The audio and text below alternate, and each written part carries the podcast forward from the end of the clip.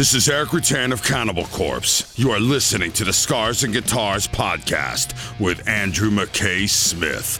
G'day, everybody, and thanks so much for joining me. This is a very special installment of the show as it is a tribute to the late, great former Cradle of Filth guitarist Stuart Anstis. Stuart passed away on Sunday, August 21st.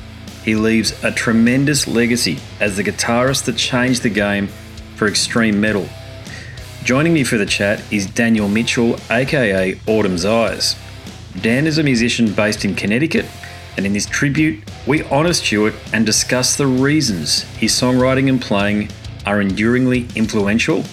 And because it's a chat, we cover all sorts of other subjects, but it always comes back to the big fella. May he rest in peace. Love to his family and his friends as well. So here it is Dan Mitchell and my tribute to the guitar colossus, Stuart Anstis. We've connected because we're both fans of that era of the groups of Cradle of Filth. And mm. we got the news yesterday, or certainly yesterday Australian time. In the morning, I woke up and there was a bunch of messages there with people saying, say it ain't so, that sort of thing. And I had to double check, of course. So checked on the usual blog sites, Metal Injection or what have you. And you got to take those sites with a grain of salt because where are they getting their information from? But then I started getting some, I got a one message in particular from someone who was very close to Stuart, letting me know what had happened. Mm. So that had happened. And in, in many ways, it's one of those moments in time where where he's in Britain, I'm in Australia, as you're in the United States. Okay, we can't form friendships in the traditional sense, but in this virtual world, we do feel like we know each other. And we all got to know Stuart through his music, but I guess in some ways I also got to know him on a personal level as well. And I can tell you, he's a tremendous fella. He was a family man, so that was where my thoughts first went was mm. to his family and to his wife. And sure. I said it. Be- I said it before in a post, and you know we had an exchange about it. But uh, I'm so sorry for them to to lose a husband and a father uh, so early, 48 years of age. Absolutely it's, it's tragic. Yeah, it's tough. The only other time I can remember a feeling, you know, musicians have passed here and there, and it's tragic. Um, last time, I think it was Peter Steele was the one that kind of hit me right here, and it was like a major impact for me personally. And then this just took me off guard as well, and kind of reminded me of that same feeling where it was like, really? Are you sure? Like, like you said, I had to double check the sources make sure it was true. And um, yeah, man, it's just it's just sad. But that's the great thing about music is that you know that's the one thing we all have in common. We're all going to die, right? We're all born. We're all going to die at some point. But being a musician, any type of creative personality, your creativity is going to live long beyond you, and that's the one thing we're going to talk about here about Stuart is his legacy, his music, his impact. Mm it's it's a re- it's a really good take on things you take there because I often think that when a musician, so Trevor Strnad, I think it's how you pronounce his surname, from Black Dahlia Murder left us not too long mm. ago. Andy Gill from Gang of Four did it too. These are all people that I've spoken to. I don't know them, but I've spoken to yeah. to them on the show. But I often think in each of these occasions, and it's really pertinent here, if you had an opportunity to re- to review your life's accomplishments in advance, okay, would you take the accomplishments that you've achieved. In Stuart's case, mm. of course, of course you would. Look at how many lives he's touched in, in a really oh, positive oh, sense. And it's such a wonderful thing to be able to create music, music that in my case, at the end of my teenage years, I, I found Cradle of Filth after listening to bands like Deicide and Morbid Angel, and they just changed the game for me. They expanded Absolutely. the musical horizons. And I, I know I'm not the only one. And, you know, the reason I know that is because you and I have connected, and so many other people have connected across the globe through Stuart's music. Sure. Look at all the responses you've gotten from that. I mean, that speaks to how great he was for somebody who, I mean, he didn't have that big of a catalog in comparison to a lot of other players out there. He was in Cradle of Filth, you know, for a tiny amount compared to their, you know, long running status now. But what he did with them, it just, it goes to show you how big of an impact he had. And today I was re listening to um, the Dusk and Her Embrace what was it the uh, the original recordings like yeah, the, original the original sin, sin recordings? Yeah. that did not feature Stuart. And it's almost night and day for me because while the bones are there the structure is there you can hear the the riffs and everything. When he took that, it's a great example of how he, you know, put his chef's kiss on that because yeah, the riffs were the same, but the playing, which I've heard you mention, he kind of played a little bit behind the beat and he would go up. My favorite thing, hands down, about him was he would go up on the fretboard where a lot of us, you know, metal guitar players, we want to stay down here the whole time mm. and chug. Stuart was the one who went up here and he was making it melodic. And if you listen to songs like Malice Through the Looking Glass, um, he has a lot of complementary harmonies on that where standard harmonies you'll hear like in flames or even iron maiden you'll hear like the same part but a harmony played the same way um, in the left speaker and right speaker. Stuart would actually take a completely different part almost like an orchestration where he'd be playing a low rhythm on the left channel. Right channel would be like a high melody and it would just complement each other so well. And that original sin dusk and her embrace mix is a perfect example of how he elevated that band to the next level. And then, of course, as you know, Cruelty was just an absolute metal masterpiece. I'm with you. It's one of the best heavy recordings ever done. Yeah, the game changer, not just for Cradle of Filth, but for extreme metal in general. Absolutely. I, yeah. I, often make this point with people that I talk to, not necessarily so much on the show, although I have done it a few times, but I think you, you're of my vintage, right? You really had to be there back in the day in the late '90s to mm. understand how and how much in the doldrums metal was from a mm. mainstream mm. perspective. You you couldn't read about it except for in the metal magazines. HMV, Insanity, and Sam Goodies, I think you've got in the States or had in the States there. You know, those uh-huh. those record stores, those CD shops, were in a little corner somewhere. Or if they stocked them at all, Cradle were one of the few bands where you could. And that was the important point. Cradle got to the point through Stuart's contribution, I believe, where it took the band, and I made the point yesterday in my, my post from outsiders to somewhere near now it's not somewhere near the mainstream but it's somewhere that somebody someone's mum could say buy them a cradle of filth cd from the record stores and that was crucial yeah.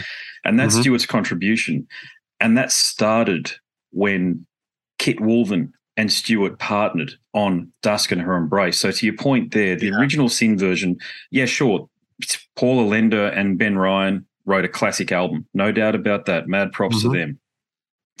It took Stuart and Kit Woolven to take it to the next level, to remint it, if you like, that chef's kiss that you're you're talking about there, to to to give it that polish that made people like me who were right into Morbid Angel, Obituary, Deicide, all of you, Immortal, Satyricon, Mayhem, great bands.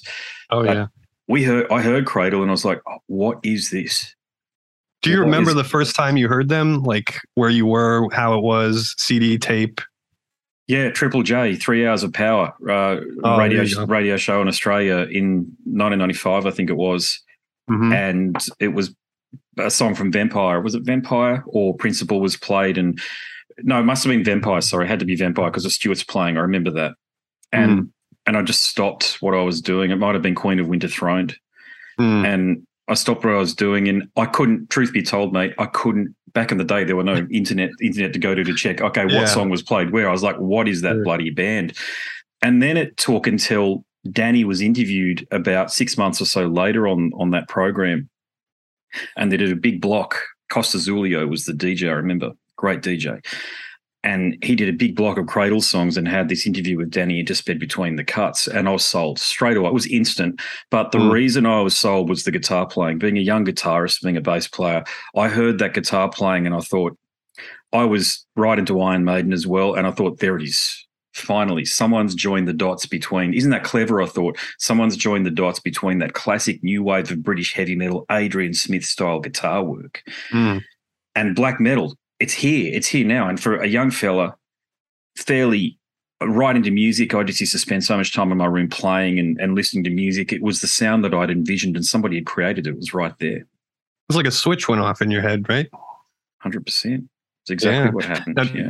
Did you start playing and like mimicking Stuart or like learning how to play those riffs? I'd, I'd be flattering myself if I said that I learned how to mimic his riffs because I just didn't. I, am a bass player by trade, I must confess. I learned that yeah. very early on. I like getting right yeah. into the groove, but I did. I had a, a Rhoads V copy, and I'd sit there and I could play Venom Yeah, I could play Mandus's cuts, but I couldn't. Yeah, I couldn't really. I didn't have the effects and stuff. I didn't have the wherewithal to sit there and really mm. study Stuart's playing. But I knew I was listening. Frankly, I knew I was listening to genius, mm. and and I just appreciated it. To be honest with you, that's that's what it yeah. came down to. Just pure appreciation. Yeah, I remember it was a buddy of mine who lent me. I think it was Cruelty. I'm pretty sure that was my introduction, and right off the bat, I loved the drums because I started as a drummer and Nicholas was just it just blew my mind. I mean, at the time I had been into Dream Theater, that was like the bar that was set by Mike Portnoy. And mm. I heard Nicholas and I was like, this has to be like a machine. This is not possible. Nobody can drum that fast. And then Stuart's guitar playing, I was like, wait a minute, something's going on here. It didn't really hit me as as quick as it hit you because I wasn't really a guitar player at the time. Um, I did not like the vocals. I hated the vocals at first. It took me some getting used to, as did Dream Theater. Their vocals took a while to get into, but mm-hmm. It was the musician musicianship, or uh, what do you call it? Like um, the arrangements yeah. that really got yeah. to me because it was like the keyboards. Was that Les that was playing on that on Cruelty? Uh, yeah, absolutely. Les Smith. Yeah, brilliant.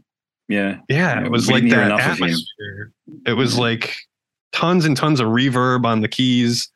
And then the guitars just like melded everything together. And even the bass, like the bass, Robin was like, my God, he was like, he he knew when to serve the song. He would, you know, play in the pocket and then he'd have these little moments that would come out that were just brilliant and just the band as a whole grew on me and I just fell in love with it so much to where I couldn't stop listening to it mm. over and over and over it became one of those albums that was just on repeat constantly and then yeah same got into same. yeah got into dusk and then vampire um and I remember when I first saw Stuart a picture of him he had that warlock guitar the BC Rich and I had been playing Ibanez. I started noodling around on my brother's guitar. He had a few Ibanez's and um, mm.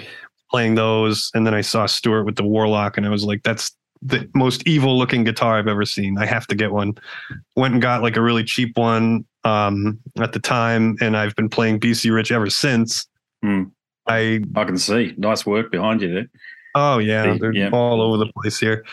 Um, so that was another thing another big contribution he had to me, as well as the um, orchestrations and arrangements and stuff.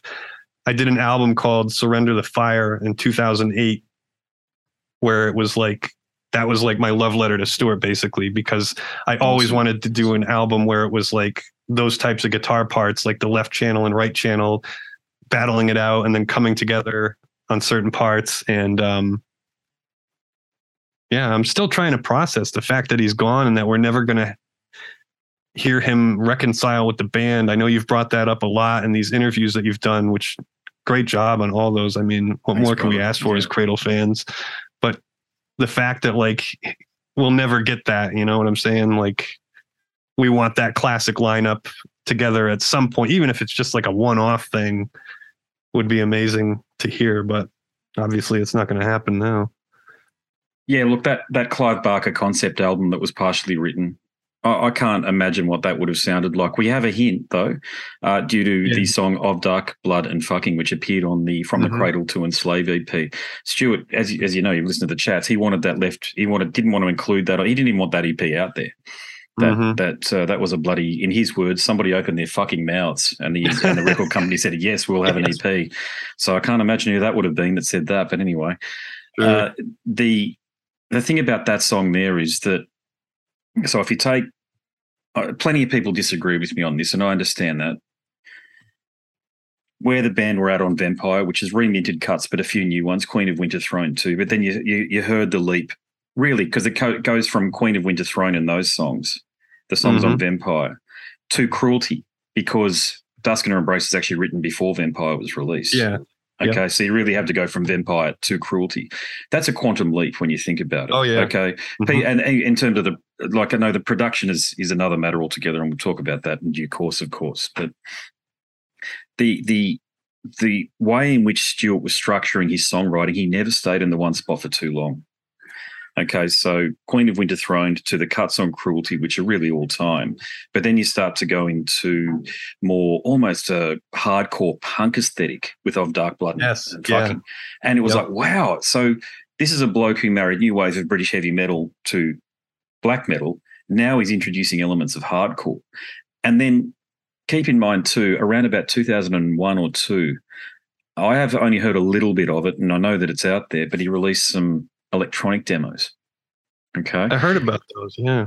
Yeah, I can't recall the name. Somebody out there's probably yelling at us and saying, "They're this. You guys aren't fans enough if you don't know the names of this stuff that he released." But look, the Yeah. point is, the musical universe was his playground. Okay, he wasn't pigeonholing himself into mm. this or that like so many do. Okay, we're as fans, we're just along for the ride. But I want to go back to a point that you raised earlier, which is about his relationship with Nick Barker or Nick Barker's contribution to the band as well. Mm. The most important and impactful uh, duo in terms of guitar and drum duo, I think, in black metal and, and broadly Oh, speaking, extreme down. metal. Okay. I, I've listened so I've long marveled at the way in which the two were able to lock in with each other, and they were great friends too. Nick said that, Stuart said that about Nick, and Nick said that about Stuart. So they they got along.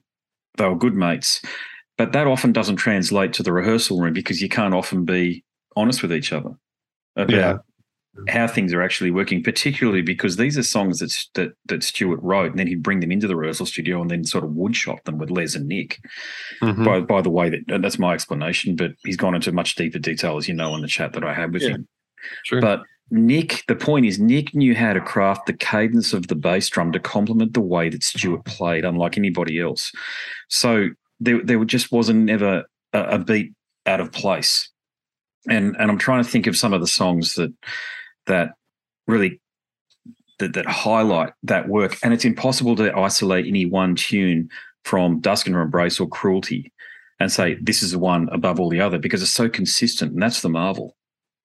That's a great point because a lot of bands that I was listening to at the time, the drummer was always, you know, like four on the floor and like, you know, doing the double kick thing. The guitarist would play syncopated with them.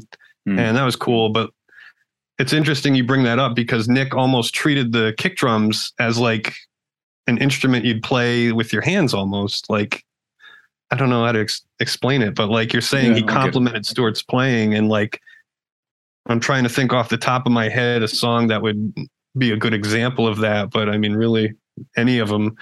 Um, because Nick was very uncon- unconventional. He was fast, but he was fast in a way that he wasn't showing off, saying, Look how fast I am. He was doing it in a way to complement the music. If you really listen to his fills and stuff, where he is just zooming down the toms, he's going into his splash cymbals as he's going down the toms and it's just mental. You're trying to process this, but at the same time, it works. It's not taking you out of the song, it's Mm. complementing the song. And that's a great sign of a good musician. Mm. Indeed, and, and another sign of a of a great musician. And uh, look, again, I've copped a bit of flack for saying this, but I believe that he actually improved one of the one of the greatest heavy metal songs ever written. Hallowed be thy name, Hallowed be thy name. Yeah. because I, I don't know how he did it, but they sped it up, of course, hmm and sped it up. But then he added this this take on it that made it sound even more bombastic than the original. And I, and I think the original's just, and I think the band have hinted at that. Iron Maiden, that is, they play it a lot Yeah. faster live than what it is on the album. It should have been a lot faster ultimately because Mhm. that's the band. You, you naturally gravitate to a, a, a groove, and Stuart picked up on that, and he introduced, I think, the most perfect tempo for that there, and that, that would have been a collaboration between he and Nick, uh, no doubt. But um, and the guitar leads, the guitar leads that he introduced there, and the solo, the way in which he expanded on the solo there, just Mhm. awesome stuff. There's a funny story about that song. When I first heard that, my friends and I were in a band and just, you know, local crappy band, whatever. We our shtick was we would paint our face with highlighters. We would crack open a highlighter, paint our faces Oh with the God. yellow goop inside, Yeah, because if you turn a black light on, your face would glow. So it was like glowing corpse paint. And that was our, our deal. It was kind of our gimmick. And we played a show on Halloween one night locally here in Connecticut. And it was like a packed house. Everybody was dressed up. The atmosphere was great. And we played Hallowed Be Thy Name in the style of Cradle. The only problem is our singer at the time um, didn't take time to learn the lyrics, even though it's Maiden. You know, how could you not know that song? but he didn't know it, so we were like, "You want to do the song? You want to do the song?" We're like, "We can." He doesn't know the the words. So we're like, "I got an idea." So I asked my buddy Greg in the audience. I'm like, "You know how to sing this song, right?" He's like, "Yeah." I'm like, "Have you ever sang before?" He's like, "In my car." I'm like, "Get up here." So Greg got up on stage with us and just absolutely nailed it. Just like mm. he had been singing for 10 years as a metal singer, like the scream and everything. And I took over the lead duties and I played the solos as best as I could, which was nothing compared to how Stuart was playing them. But after that show, that was like a turning point for me because I'd gotten so many calls saying, um, that was such a great performance. You know, do you want to come play with our band? I had a lot of bands asking me to play with them and stuff. And how did you come up with a, a cover like that? And I was like, it's not me, it's Cradle of Filth. And this guy, Stuart, uh, you know, played this stuff. And hmm that was like spreading his gospel basically. And I introduced a lot of people to his playing because of that. And still to this day, I always listen to that song on Halloween because of that. It's just a great memory. Yeah. It's so crisp, isn't it? I listened to that song with headphones on because I had a version of, gosh, it had come out on a version of Dusk or Cruelty. Cruelty. It came across. It had like a cross pack. Was, I can't remember. Yeah. Was it Cruelty, wasn't it? I think. Yep. And they did a double CD too that had like the alternate versions of um that last song, track 10. And there was like another version of something else, and then the Hallowed Be Thy Name. Oh, the Lustmord and Wargasm version, I think yeah, it was, yeah, it? Yeah, yeah, yeah, yeah. I, I just remember hearing it. And also, I've, I've spoken to uh, one of the members of Anathema about their cover of Sleepless. Oh, and, oh, sure. Uh, it was interesting. He wasn't he wasn't a huge fan. Really? And yeah, I, I think it was more that Stu, Stuart, when he's playing, the key thing about Stuart with his playing is he really comes at it from, in my opinion, anyway. Short, you know, I'm saying it, so of course it's my bloody opinion, but it's it's he's coming at it from the musician's angle. Okay, mm-hmm. he's coming at it from what he thinks works from a musician's perspective, and and that's my takeaway from all of the conversations, well, the four hour conversation that I had with him. That everything that he did, he he he, he studied it and you thought, well, how can I how can I use the fretboard to its fullest extent? How can I make this? How can I use the fretboard to my advantage? Mm-hmm. I'll get it out eventually. There we go. And and I think he did that, but I think think the member of Anathema was it Dan was, or Vincent? Oh, it was Dan. Yeah, it was Dan. Okay. Yeah, and uh, D's a good bloke, by the way, Dan. Yeah, and uh, absolutely. But I think it was it was just one of those things where you know someone's got a version and they go for this vibe and another band goes for this vibe here. And Anathema mm-hmm. always had that very ethereal almost ethereal Pink Floyd thing going on. And of course Stuart oh, wasn't yeah. really he wasn't really about that. But uh, there, there was another point I wanted to make about Summer Stuart's guitar guitar playing on on Cruelty. And I guess this is a brand new point so I'll go there now. That if I go through some of the highlights just specifically about his guitar playing because I had to think about it last night. And I thought, well, which are the actual bits, if you're going to highlight them to somebody who hasn't heard Stuart's guitar playing before and say, this is where this fella's a genius. And here I go. So the leads that run counterpoint under the verse in 13 Autumns and a Widow. I love what he does there. I love Les and Stu's interplay through the crescendo crescendo of Beneath the Howling Stars. Stuart just mm. locks it down, but occasionally he just does a bit of a flurry there and oh, that's sure. all he's playing, as we know. That's all he's writing. We know John did yeah. write. Mm-hmm. The the leads at the end of Desire in Violent Overture, they're just oh, pure God. Iron Maiden, just straight up Adrian Smith nuts. right there. Yeah. Yeah. Um, Stuart's favorite cut, of course, was the Twisted Nails of Faith, which I thought was interesting.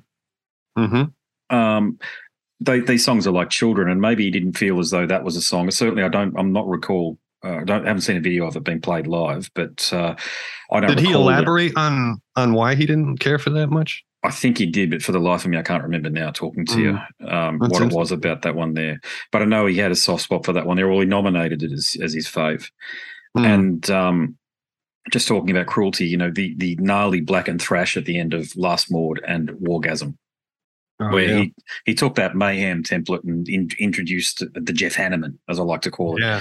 the Jeff Hanneman. And I think that was another understated aspect of his playing was that in Twisted Nails of Faith, I think it is, he has that that great Jeff Hanneman style guitar lick that comes in at the introduction just after the first part of the verse. Yeah.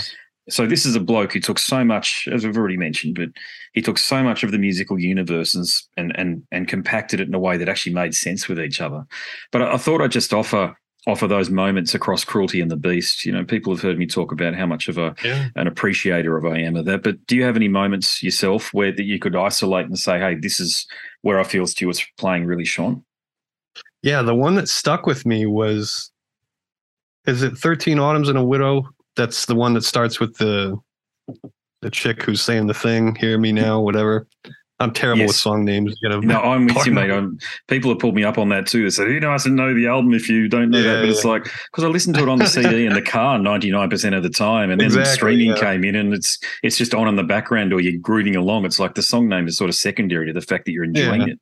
But i, I think you're it. right. Yeah. No totally. yeah, so that's the one that got me because that riff that he does um is it a verse where he's playing that like and he's like Yeah. doing that like skip on the palm mute Oh, the Cruelty and the was- Beast. That's- a song, Cruelty and the Beast. I think that Oh, one. okay, yeah, okay. Yeah. cruelty and the beast yeah see i told there's proof i'm terrible with song names at least i got the band right i'm not naming like you know michael bolton songs like they do that how can we be lovers song that's them right no um sorry, That I even got it wrong. Sorry, it's Cruelty Brought Thee Orchids. I had to just check it then.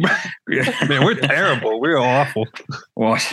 Well, it's as I say, mate. It's yeah. We're not talking about Michael Bolton or bloody Kylie Minogue to your point, mate. So you know, people can get. Sorry, to be honest, you, people can get stuffed if they want to pick us up on that and these aren't the easiest song names to remember. You know, Oh, let's remind people sakes. it's not like single name songs. They're like paragraph long song names here. We're musical um, appreciators, but sorry, you continue. Continue with your point. Yeah. So that riff was a big one. And then another thing was the pick slides down the neck. I still to this day cannot emulate Stuart's pick slides down the neck. And yeah, it, it that's kills me that I Desire and can't- Violent Overture. That song. That, Yeah. Oh, yeah. yeah, that's just killer. That's gnarly. Yeah, there's so many, and the and the other thing too was I mentioned Kit, his his partnership with Kit Woolven. Tragically, Mhm. this this is the bloody issue, mate. Is that people obviously we, we we've connected for this reason, but they're no longer with us, and and Yeah. it's it's tragic because I, I had Kit. I'd actually tried to reach out to Kit a few times before he passed away last year. Oh, really? Kit was Kit was not a heavy metal guy at all. Sure, he did the Thin Lizzy stuff, but I don't think anybody would call Thin Lizzy a heavy metal band. I mean, they've got that element to it, but it's rock and roll.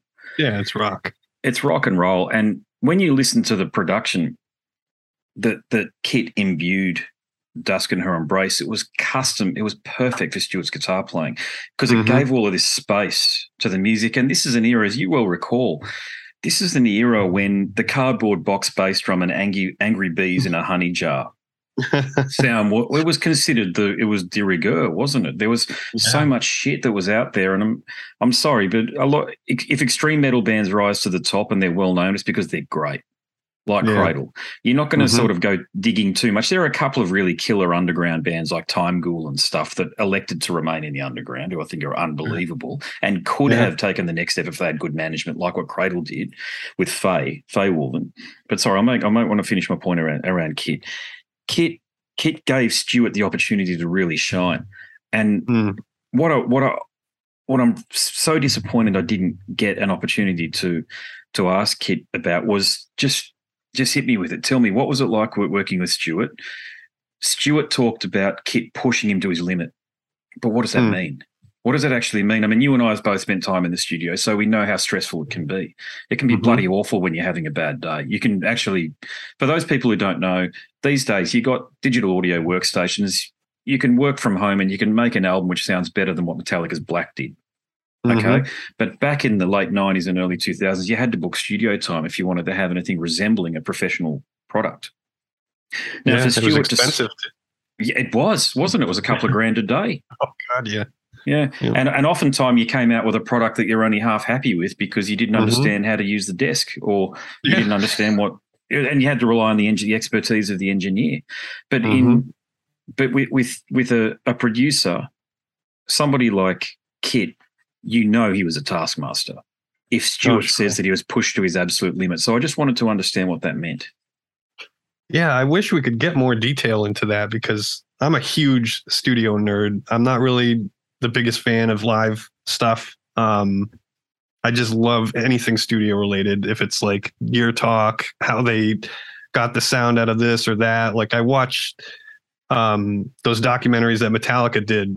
They have like a treasure trove of stuff in the studio with Bob Rock and how they made all these mm. albums.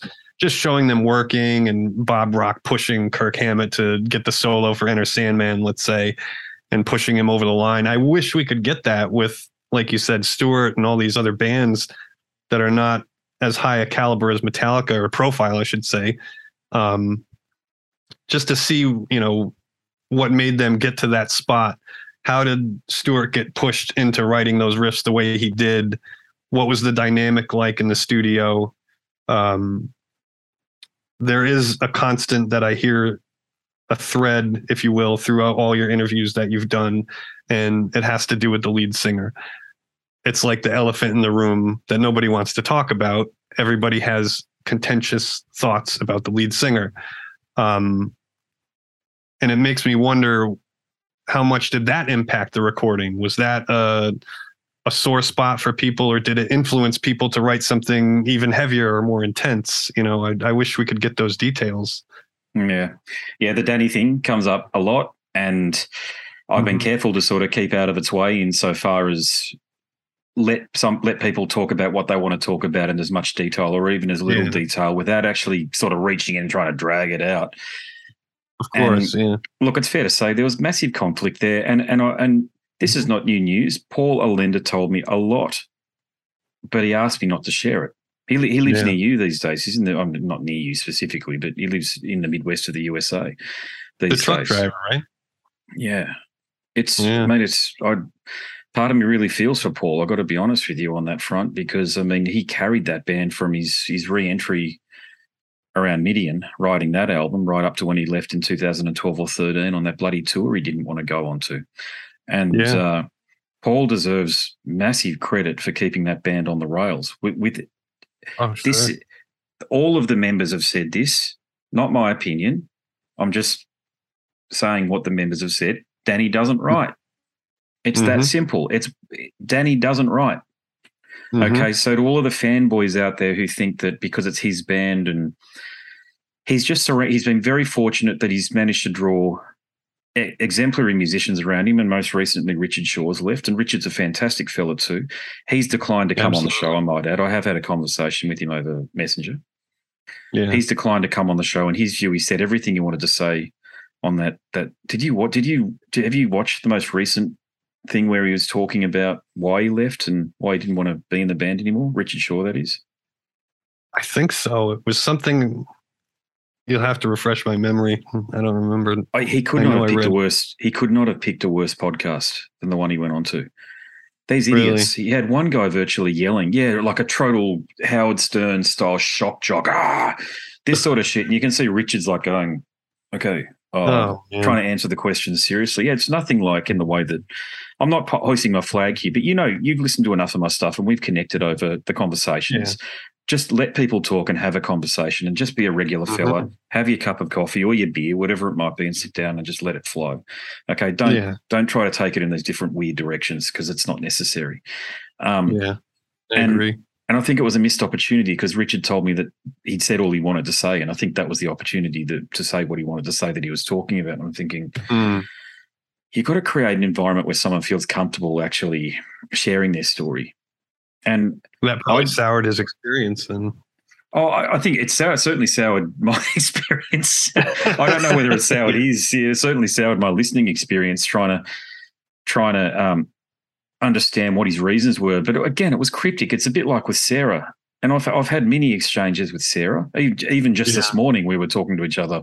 Sarah Jezebel Diva, Mm-hmm. on um, she's communicating she's commenting on some of the posts that I've got out there and I'm just messaging back and forward publicly you know not even messenger yeah. message but I have had email conversations with her and stuff as well there's just this people allude to things they're cryptic in the band Stuart was direct mm-hmm. Nick was direct I think Greg was pretty direct actually when I, when I think about it it's not that it's not that people haven't spoken their mind people have been very very care- the band members have been very careful to paraphrase what they're saying in the context of the amount of time that has passed since their since their time in the band. Yeah. In just Yeah. about all cases, it's over 20 years, longer, 25 years in some cases. But I mean, Ben's almost Oh, 30. sure. Ben Ryan Yeah. is almost 30 years, and he was very ca- careful to do that. So, look, I get that. It'd be like me, in someone interviewing you and I and saying, So, you went through school with this bloke and he said you were a wanker. You're going, Okay, he said I was a wanker, but I was last at school Yeah. 30 years ago. So, what am I going to say about that? Yes, he's a wanker too, you know. So, Yeah. Yeah. so I think they've been very careful, and they've they've all been polite. And these these guys are all intelligent fellas too, so they're, they're not going to put their foot in it by saying something that can't be substantiated in some way, shape, or form. And I think that's been the issue, is that. And again, it hints at why I'm so keen to talk to everybody because so much time is now passing. You want to try and get people when their memories are. It's not that they're going to lose their memories or what have you, but like we spoke about before the chat, meaning we've got lives, kids, families, mortgage payments, mm-hmm. jobs, master's degrees to do, this sort of thing. And there's a lot that gets in the way of our memories. And you don't want to sort of put something out there which might not be, it might be how you recall things, but it might not be when once the interview's posted and it's out there, Yeah. how you actually feel about it once you listen to yourself saying something publicly, because there's always that fact to, to keep in mind is mm-hmm. that we're having a conversation and then it gets broadcast for in Stuart's case, tens of and I can tell you tens of thousands of people have listened to that one there based on the download Sure. numbers. But And there's yeah, sorry, yeah, people are different in the sense that like I know because I'm a very outspoken person. I always almost to a fault speak my mind. And sometimes it's gotten me into, you know, hot water. Other times it's gotten me respect because people value an honest opinion. Um some people like Stuart, which is why I appreciated that interview so much, like to be candid, forward, straight to the point. Other people not so much. They like to not dance around it, but just for their own sake, they don't want to stir the pot.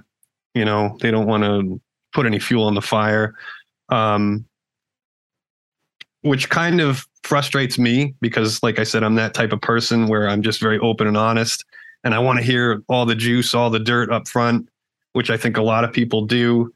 And the dancing around the elephant in the room thing, um, it's frustrating. And I'll be honest, when I saw the news about Stuart, the first thing I did was I checked Cradle's social account. I wanted to see because you know it's it's Dan. I wanted to see if he's going to reply, what he's going to say, if he's going to say anything. I got annoyed at first because I'm like, how could he not post anything? But then I did see he did post something very nice and very sweet in honor of Stuart. Um, so that was good to see. I wish we could flesh out some more um, because as a fan of that era of Cradle, I kind of take it personally, which a lot of fans do. It, you know, you you listen to this band for so long, and it's hard to detach yourself from that. Um, growing up listening to this entity, you don't know these people personally. You don't, you know, know anything beyond the little blips you're reading here and there. But that's part of being out in the public eye is that whatever you put out there, you have to be responsible for, whether that's good or bad. And in Danny's case, he hasn't put a lot out there directly that's bad, but everybody else that's been around him has kind of like lifted up all this stuff and all these stories and all these rumors and hints and stuff to where you almost, you know, can't help but build your own opinion of what happened behind the scenes. Mm. And it's frustrating because when I listen to like your interview with Lindsay, um, I think you did that while she was still in the band and now Yes. she's out hmm and she had made a comment where she said, you know, she was joking about Danny and the filths, but she said that in the end, you've got to make the boss man happy. And that I kind of thought that was really revealing, mate. I'm so glad you mentioned that. That was much. wasn't that revealing? because it's as a musician, as you know, to have a band work as a cohesive unit, you have to gel and you really have to respect one another. You have to give each other space, freedom, creativity. Um, just allow each other to breathe and push and pull in your own way to make it work. And it's very difficult to have that work over, you know, years and years and years. And it's okay if that's if that's what you want to do. Like a good example would be Ghost, Tobias. He when you come into ghost you know this is you know you're a hired gun. It's tobias forge. He's the guy running the show. He's writing the songs. It's his project. It's extremely successful. Um, but it's his gig, and he got into some stuff with his earlier bandmates and kind of stumbled into that. But yeah, I, read I think yeah. he's got it now to where it's like a well-oiled machine, and they're doing great. You know, they they get shit on by metal fans everywhere, but they I don't think he cares or they care. But that's mm. an example of how it might be able to work in their favor. Whereas Cradle, it almost seems like every time there's a new lineup, Danny comes out and he's like, "Yeah, this is it. This is the lineup. This is the one. It's going to work." And then, you know, you look at your watch, you're like, "And done. They're out. Okay, who's next?" Bring in the Mhm. next band member, and it's just a ro- rotating, revolving door of musicians.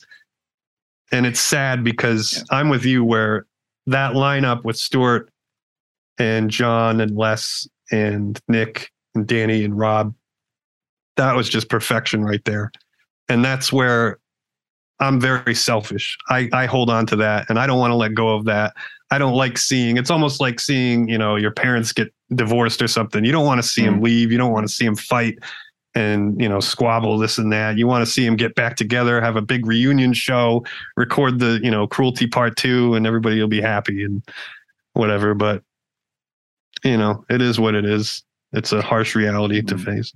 Well, as I, as I mentioned, mate, 1998, 1997, and 1998. The year the year was 98 when Cruelty came out. Hmm. Judas Priest were were bumbling along. Even though I liked Jugulator, I thought it was a great album. I bought it when it came Mhm. out. Glenn Tipton had a solo album out too, which wasn't too bad. Iron Maiden, though, were well and truly off the rails, which they've kind of Oh, more sure. or less acknowledged in a, in and around about way with Blaze. They they made. I think Steve just got it wrong. I don't understand why they didn't tune down half a step to accommodate for Blaze's baritone there. But anyway, Yeah. the point is that the biggest bands, even Slayer, Slayer, I didn't mind Diabolus in Musica, but plenty most people hate it. Mhm. But they they weren't playing the music that got them big, the Reign in Blood stuff, the Seasons of the Abyss stuff, the Mhm. Seasons in the Abyss stuff. It it was a different era. Metal bands had gone, they were out to pasture. The Rolling Stone had written that those classic albums by Metallica, Ride the Lightning and Master of Puppets were transition albums. Can you believe it? The bridge the gap between Kill 'Em All and uh, the Black Album, the Flawless Black Yeah. Album, I think they called them. I mean, just dumb statements at the time, Mhm. written by people who didn't have any skin in the game and viewed heavy metal, people like you and I who are into it, as as just not worthy. Apparently, that's why they'd make these statements because they didn't think that they were ever going to be challenged. Sure. But that era, when you talk about that lineup there, here's my point. When you talk about that lineup there, it changed the game completely, as I've mentioned up the top. The cruelty lineup introduced so many the the Stuart and the cruelty lineup and that album. It it was literally in, in my opinion, it's the turning point. Okay, so metal was going down like this. Yes, I understand that there are other bands, but Carcass had gone away too. These leading lights I'm talking about. They were Sure. either gone or they were they were out on they were on the canvas. Okay. Mhm. Cruelty came out and you could see it. You could go down to uh, the CBD in Sydney or Brisbane or what have you, no doubt in New York too, and you'd see Cradle t shirts. You'd see Mhm. people wearing band merch again. Those great Vampirotica. I had a couple of them. Wish I still had them. You know, paid a fortune for them, 90 bucks Australian or whatever it was. But they had like gold paint on them and stuff. And they had the Oh, Supreme yeah. Vampiric Evil thing on the back. Their merch sucks now compared to that Oh that yeah. merch back and it had all of this ornate design. This is why this is where I did my podcast Yeah, um t-shirt. This is why I do this now because I remember I remember you walk around and you felt a million bucks because you're Mhm. wearing a classy band t-shirt with Yeah. your Doc Martin. I got kicked boots. out of school for one of them. Oh, the which was- one? The Jesus one or the Jesus is a It was cunt two one? of them actually. It was the Jesus is a cunt, and then I remember the vice principal of our school. He said, "You can't ever wear a shirt like that again, okay?" I'm like, "All right, all right." The next day, I came to school with a shirt that said "Dead girls don't say no" on it. I remember that one. They're like, "What are you doing? Really? Come on, go home." I'm like, "All right." Yeah, I, I'll never forget that one. I had the Dark Goddess Rising and the the Supreme Vampiric Evil one, and I Oh, yeah. liked the I had the I liked the Supreme Vampiric Evil one because it looked like Nicole Kidman was on the front. I don't know if you Yeah, remember yeah. that one. It did black haired Of Nicole course. Kidman was on the front, and the other one it looked like uh, the Catherine Zeta Jones. I remember because oh, a big movie. right. Yeah. Yeah, remember and Catherine. It looked like they they got these these actresses in, and that's what I loved about them because I was a, I've always been a red blooded male, you know, from the perspective Mhm. that love beautiful women, all the rest of it, and Sure. never got into the grimy, dirty shit, you know, the weird shit or whatever, you know, the pungent scent, stench stuff as I call Yeah. it. You know, my cats are biffing each other over there. Um, but uh, I, I love the fact that they actually put the detail into that, and that's one question I would love to ask Danny because it has been people have messaged me and said, when you talk to Danny, ask him what happened to Vampirotica, to that Mhm. merch line because it was here, and then you could see it after Midian, and I'm, and I'm sorry." You can see it. You can see after Midian, the quality of the merch just became really Yeah. mixed up with just basic shit. Really, it was like Yep. as if it went for quantity over quality. Whereas the band Absolutely. up to that point was always about the quality, and I'd, I'd love to know what happened there. And just to put a bow on what I'm saying, so that that era, that that that cruelty epoch, you had all of this killer merch out there. You had the band aesthetic, and you had Stuart's guitar playing. Uh, in that lineup there, it's easy to see why for people like you and I, we just go, "That's it, it's all there." hmm Yeah, no, it's a great point. And there's another point I wanted to make that transitions from that is after that lineup split, this was like a seismic shift in metal for me because I remember reading the news and it was almost like out here with basketball, you got the Lakers and the Celtics. Baseball, you've got the Yankees, the Red Sox. Mm. At that time, it, for me, it was Cradle and Dimmu. And when I read the news that Nick had joined Dimmu, I was like, oh man, it was like it was crazy, crazy news. All the you know metalheads were talking about it, musician friends and whatnot. And when I heard what he did with them, it was almost like his playing got more furious and more angry and more violent as a response to what happened with Cradle.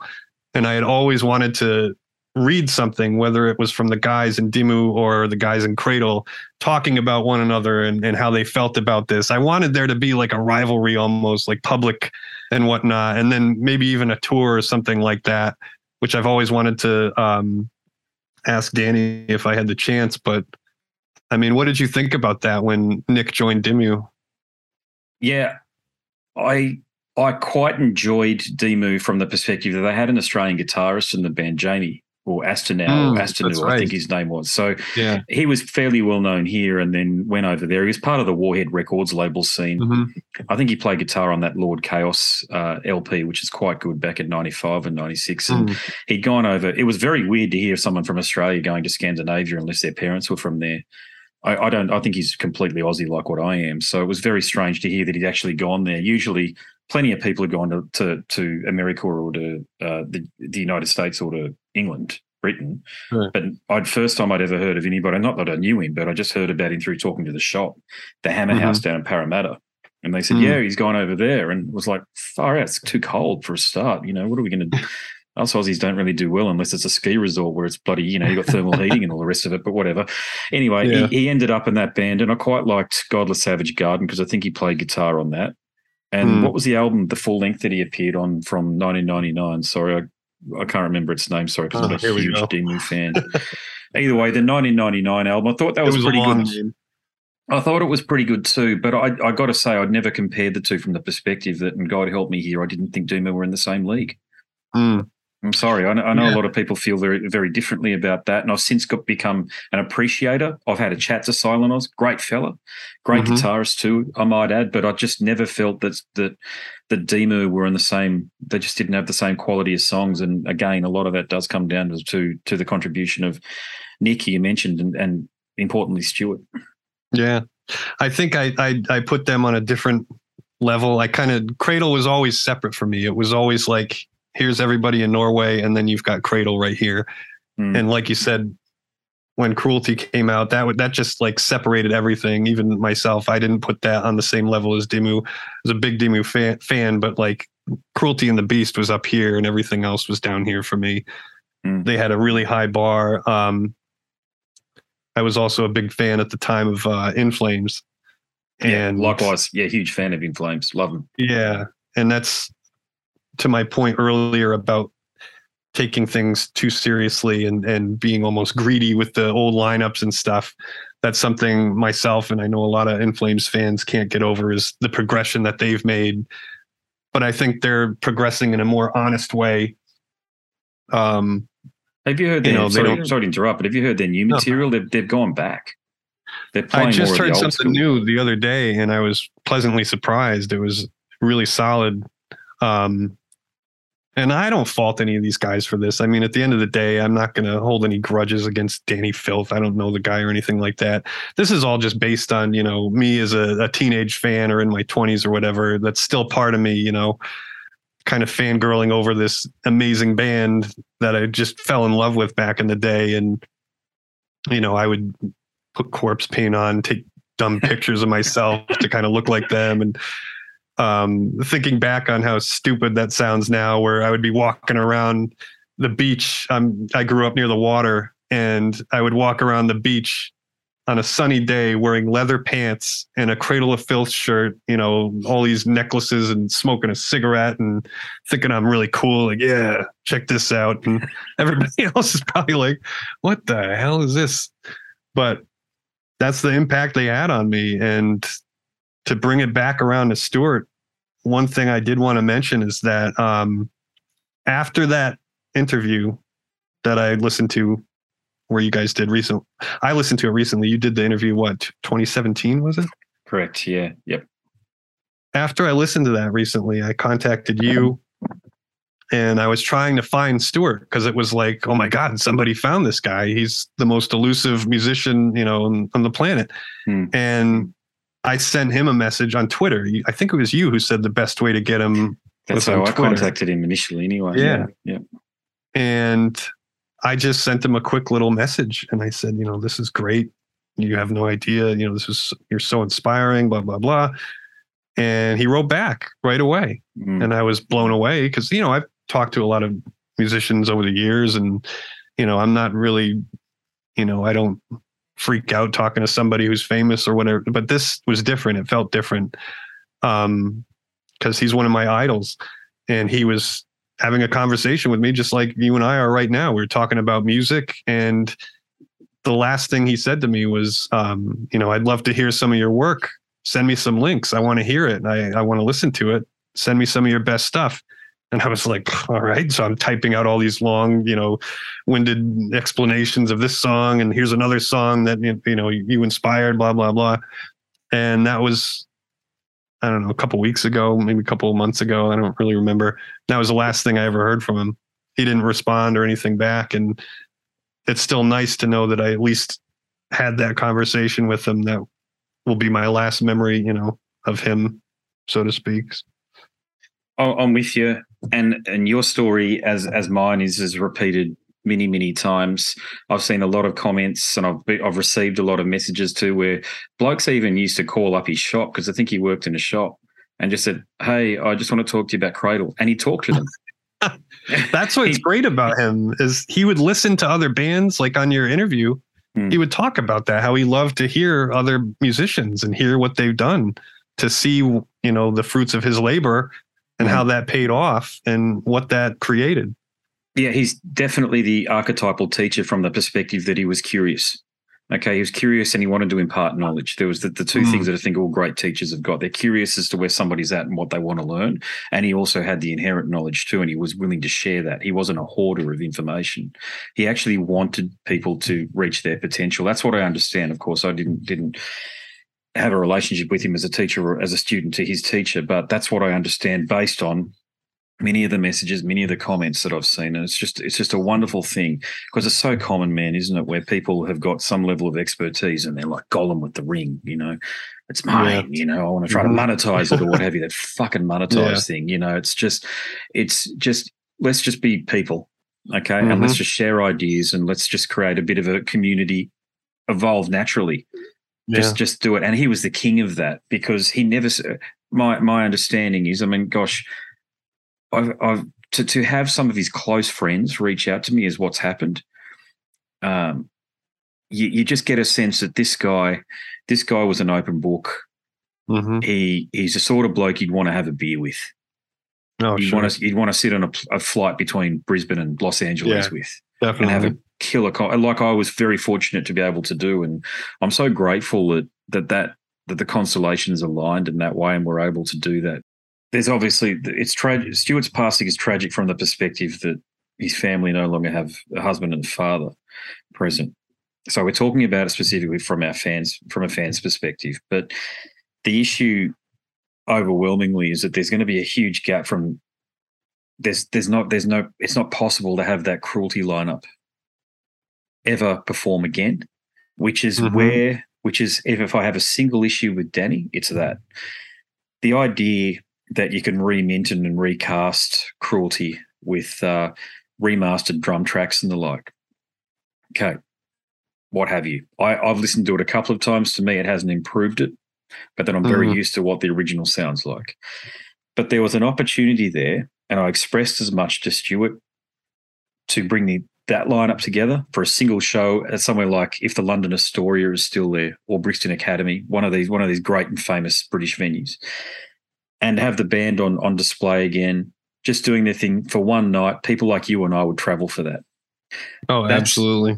That's the missed opportunity. Also, too, there's no liner notes and no contributions. And let's face it, from the bloke that that wrote most of that album, which mm-hmm. is just a it's a, it's a lost opportunity. But it just it's stupid.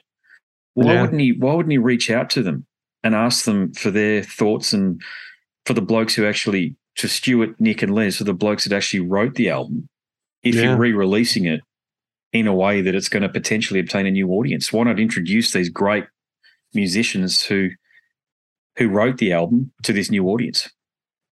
Yeah, it makes me wonder as the you know newer generation of uh, Cradle fans come in, are they going to be more apt to look into their past albums, or are they going to be diving right into the newer stuff?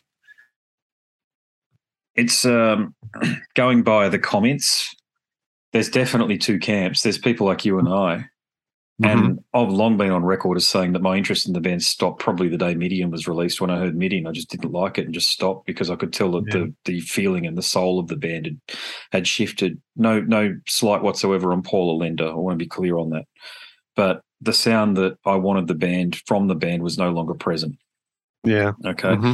But there's people who got into all of the albums of a single one I could barely name uh, yeah. afterwards and a lot of them have had a dig at me too about my perspective. But I make no apologies from from the point of view that my interest in the band is solely between 1994 or the early demos, if you like. Some of them are okay; they're pretty generic, some of them. But mm-hmm. from when Stuart joined the band, from from 1994. So principle, I understand he wasn't on principle, but from that era, because some of those musicians are they're good guys and they're great musicians too. Like I'd love to have a chat with yeah. Paul Ryan.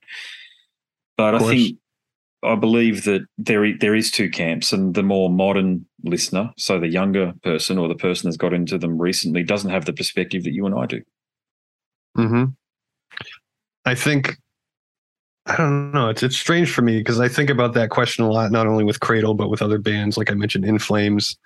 Um, the older I get, like the more I kind of understand both sides, and my son is a testament to that because my son will listen to old McDonald, uh, uh, you know, these kid songs on his mm. his uh, iPad or whatever, and he'll he'll dance to that. He loves it. But on the other hand, one of his favorite songs is Puritania by Dimmu Borgir.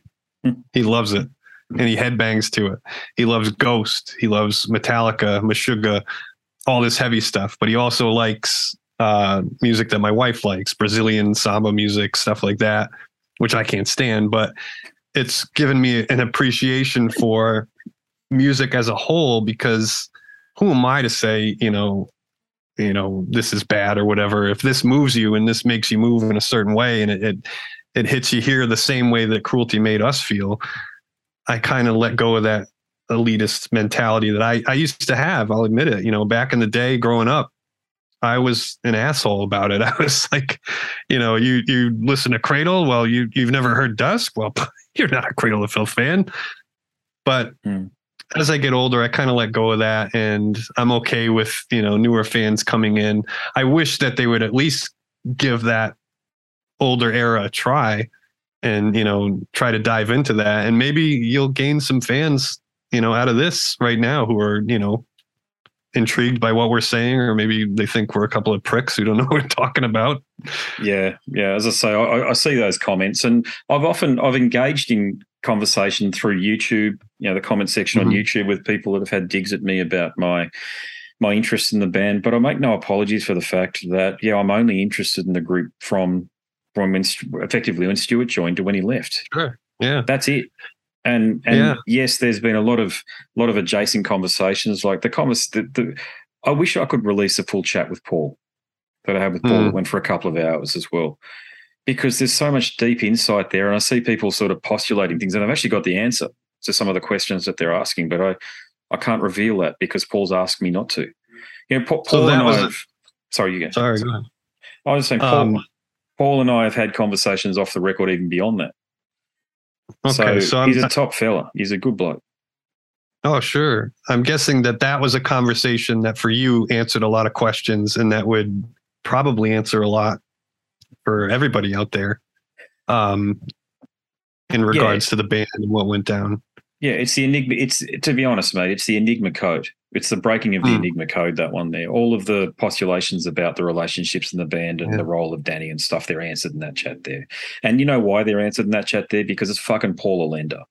Yeah. He's Paul Sure. Allender. He's the guy. Okay, he wrote Mhm. alongside of Paul Ryan. He wrote Principle. He came back in. Mhm. He wrote Midian, and he kept the band afloat. They're his songs. They are his songs from Midian right through to whatever the last album is uh, in 2011 or 12 when he left before he didn't want to go Yeah. on that tour. And w- without him, I believe if it can be summarized like this, without Stuart, the band doesn't break large. Without Paul Allender, Danny doesn't have a career.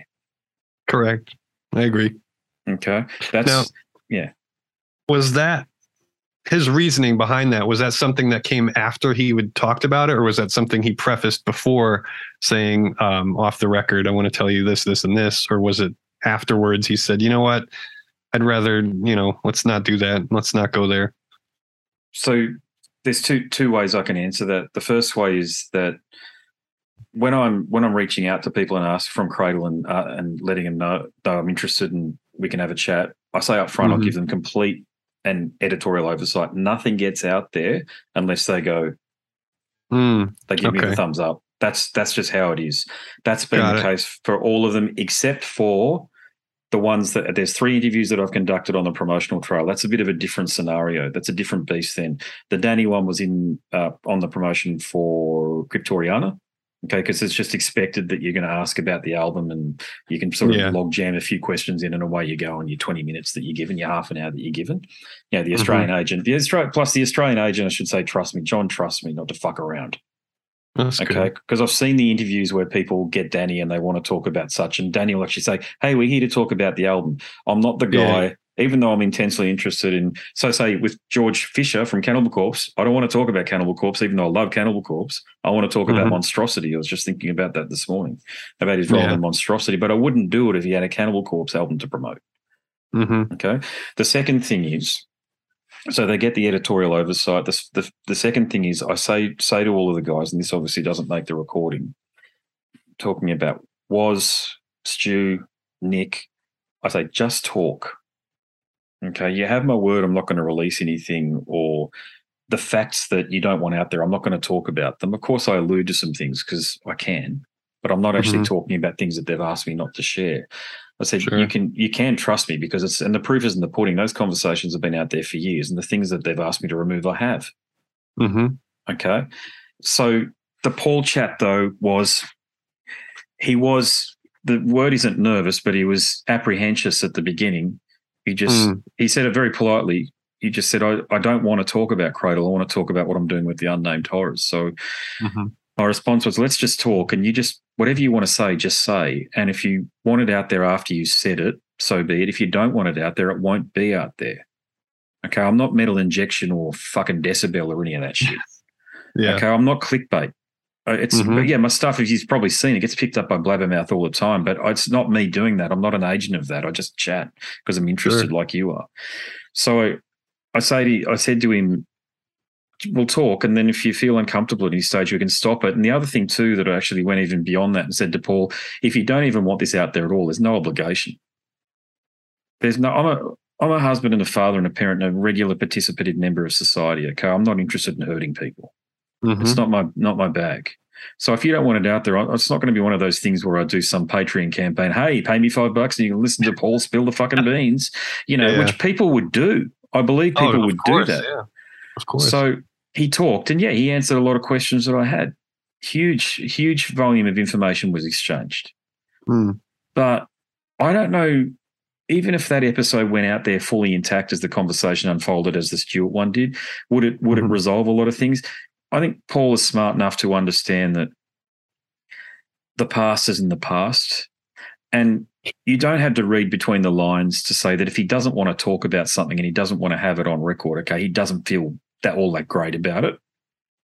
Which seemed, which on one level, to people, I understand how for some people it seems absurd that Paul could be in the band and write ultimately what is now 60% of the band's music overall mm-hmm. has his name next to it or, or should have his name next to it if it doesn't. And yeah, that's another matter. But anyway, yeah, uh, this is the issue. Yeah. Um, that he doesn't want to talk about something that he's basically synonymous with. See, it's interesting. When you and I, I, I, believe this is the case, correct me if I'm wrong, when you and I think about Cradle of Filth, we actually think about the musicians. I'm not actually thinking about Danny. Yeah, no, I agree. So when I think of all, all that era, and I have dived into some of it since my conversation with Paul, and the guitar riffs are spot on. And and you know where you know you know what helped me join the understand his his significant Paul's significant contribution to Cradle of Filth and how great a songwriter he was. It wasn't Cradle, it was White Empress. Hmm. That's a good point. Yeah, because you get to see him kind of like outside of that box and gives you better appreciation for what he can do. Mm. Um, to your point, though, you doing that and respecting his privacy, um, that lends credence to you and your platform. And it kind of like strengthens your foundation with the show you have. And I mean, man, what a great job you've been doing with this. And for you to be able to, you know, hold true to your words and kind of like a code of honor like that, that's something that I think will will get you very far in this business because there is just so much utter trash with clickbait and nonsense headlines and all that stuff out there that I think more people will start to be drawn to a platform like yours just because of how honest it is and how laid back and down to earth it is because in the end people appreciate real conversation.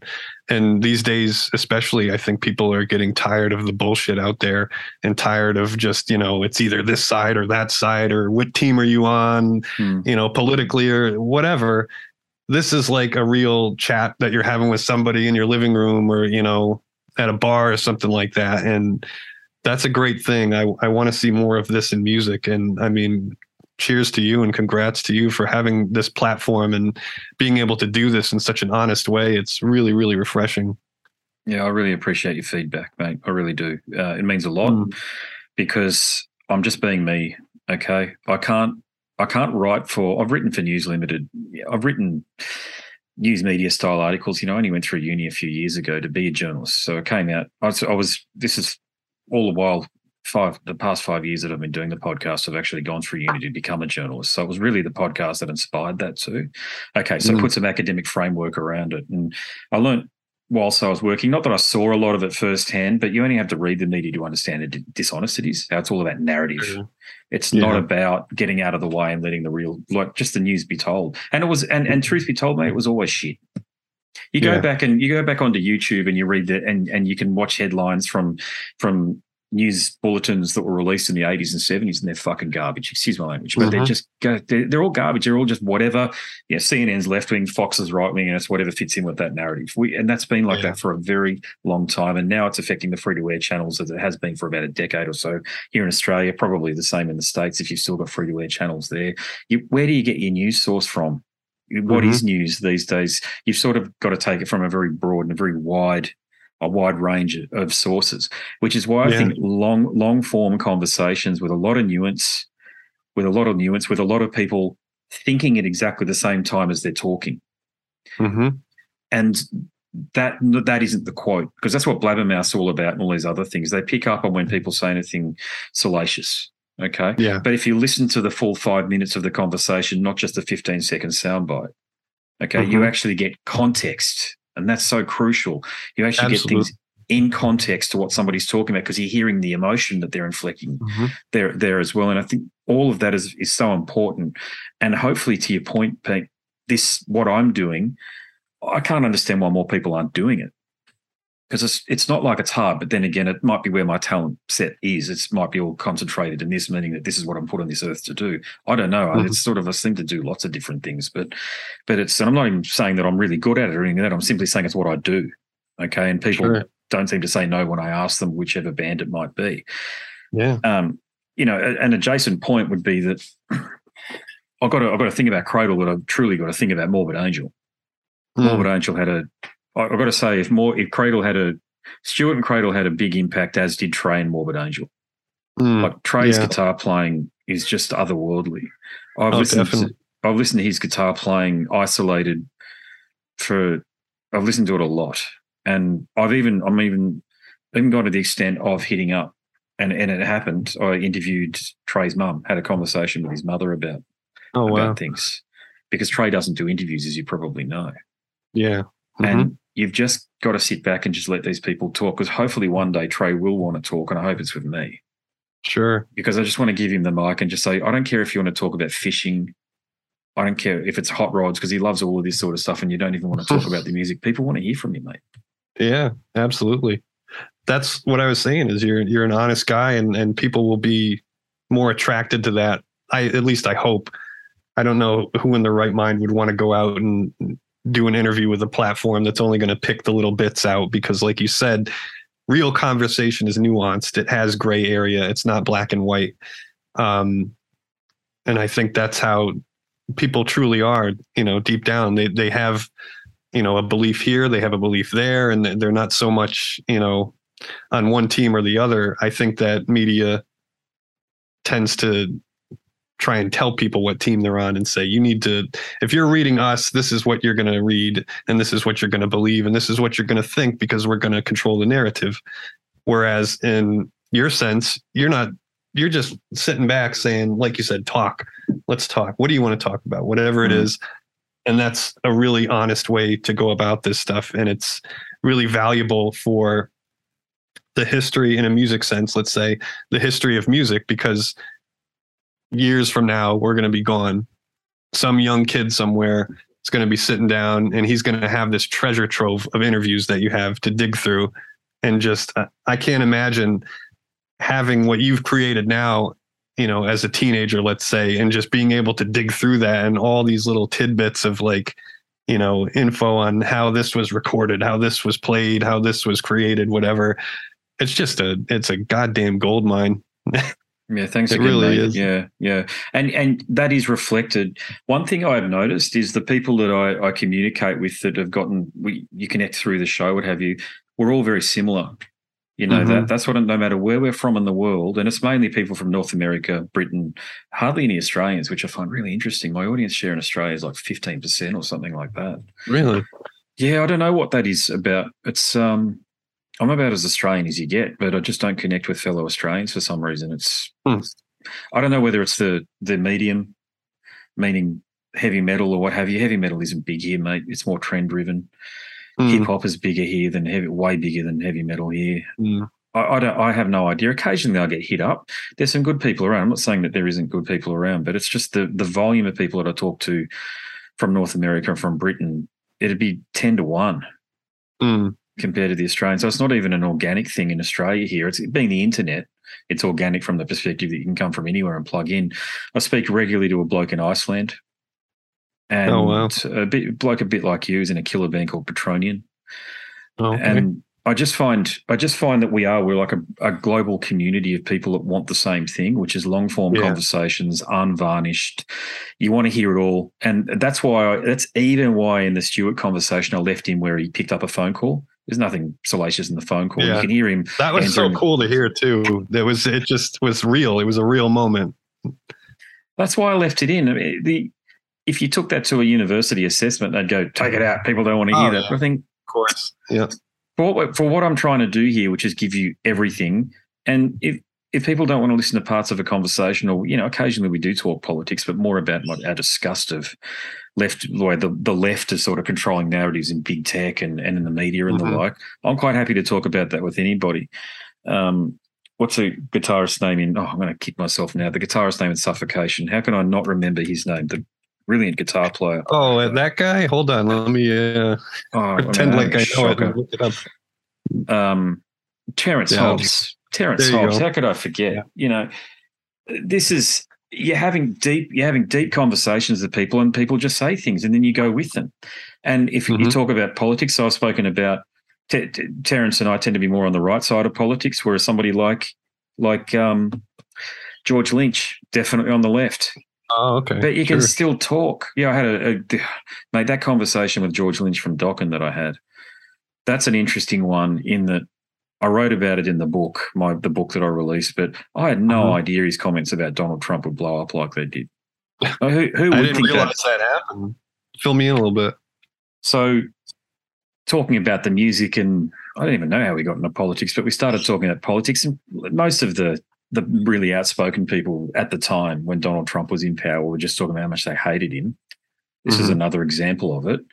But it was it was like it's not like he said anything that was unusual or newsworthy. Well, I was wrong, apparently. Hmm. Blabbermouth, metal injection, all of them. I think just uh, it would be easier for me to mention the mastheads, the blogs that didn't pick it up. And it still gets quoted to this day. And that conversation took place in 2018. But when there's a chat with with George Lynch and he says anything political, it links back to the conversation I had with him where he talked about oh wow Donald Trump. And it's not my place to disagree with people, even if I think that they're wrong. Like the singer from Suicide Silence, again, whose name I've bloody forgotten who I spoke to. Mm-hmm. You know, said some stuff about Black Lives Matter and all the rest of it. And he tried to draw a comparison between some of the issues we've got here in Australia with Aboriginal Australians and stuff. And he wasn't right, but it's not my job to tell him he's wrong. I'm not going to yeah. pull him up on it. It's a, I, I say it's a safe space for whatever you want to say. You know, sure. that common sense rules, common sense rules, but I've never had anybody come on and say anything stupid from a, yeah. from a, a, racial or a pejorative. You know, nobody's ever used any racial pejoratives because people don't. Mm-hmm. People don't in these days. I mean, who the hell's going to come on and say something stupid? It just doesn't. It just doesn't happen. So, by and large, there is one. That's the thing sorry, I'll just round out this, round out the point by saying this: there's no censorship, and I think that's yeah. the issue that we've got these days is that there is so much censorship going on. When people listen to the show, they know it's unvarnished, but they know mm-hmm. that that means it's not censored. So whatever somebody says, it's going to be completely in context, and even if it's a thought bubble, it's left intact. Absolutely, and it's it's not an easy job. I tried years and years ago. I was buddies with the people who ran. Um, metalunderground.com, I think it was hmm. one of these metal news sites back then. And it was after I mentioned earlier, Peter Steele passed away. Big, big impact on me. And after he passed, I wanted to do like some type of tribute. Uh, so I contacted the guys at Metal Underground. I said, what if we do like a tribute record and get together all these bands and you know we all do cover songs of uh, Type O songs and carnivore and nice. pay homage to peter steele and they were like that's a great idea let's do it um, and i at some point in that conversation i had to contact johnny kelly the drummer from Type O, and kind of get his blessing and talk to him about it and also interview him for metal underground and I was like interview him. I haven't really interviewed anybody before. Okay. And I was experimenting with like podcast stuff at the time, didn't really know what I was doing. And they told me, okay, here's Johnny's number. You call him, you talk to him, blah, blah, blah. I'd never done this before. Mm, and it was basically like first do it. Yeah. Yeah. It was like asking me to do what you do so well, but you know, I'm a dumbass with that stuff. I had no clue what to do. So I called him up and I'm again, I'm a huge Type O Negative fan. So like he picks up the phone, he's like, Yeah. And I'm like, Is this uh is this Johnny Kelly? He's like, Yeah. I'm like, Hey, how's it going? Uh, uh how's your day going, man? He's like, All right. And I was kind of nervous. I, I was starting to sweat a little bit and I'm, you know, squirming in my chair. But then we just started talking. And next thing you know, we went on for like almost two hours just talking about drums, snare drums, recording, mm. um, how my friend's mom almost ran over him at a concert. Oh, they were playing and he was crossing the street and my friend's mom almost ran over him while he was carrying a bass drum and having a good laugh about that and you know, we finished the conversation and, you know, left it on good terms, whatever. And then I talked to the guys at Metal Underground the next day and they said, Oh, great. How'd the interview go? Uh, I was like, Oh, it was fantastic. We talked for two hours. They're like, All right, great. Uh, when can you have that to us? I'm like, Well, it's right here. What do you want? An MP3, a WAV file? They're like, No, I mean the transcription. I'm like, yeah. excuse me They're like you have to transcribe that interview and uh, the whole thing i'm like what do you mean like type out everything we said they're like yeah i'm like oh shit i didn't realize i had to do that so then i'm going back and you know typing this whole long thing i, I didn't even know if it got published to the site um, so that gave me a newfound respect for what you do and other people do in this business it's it's very daunting very difficult Yeah, I think it's it's a case of the sorry. So I'll make this point first. The the first five to ten interviews that I did couldn't have been with bigger names at the time. Like my first ever conversation, a bit like your Johnny Kelly. Mine was with the drummer Vinny Appice. Oh wow Jeez, I love Dehumanizer. Yeah, I mean Dehumanizer was an album I listened to front to back.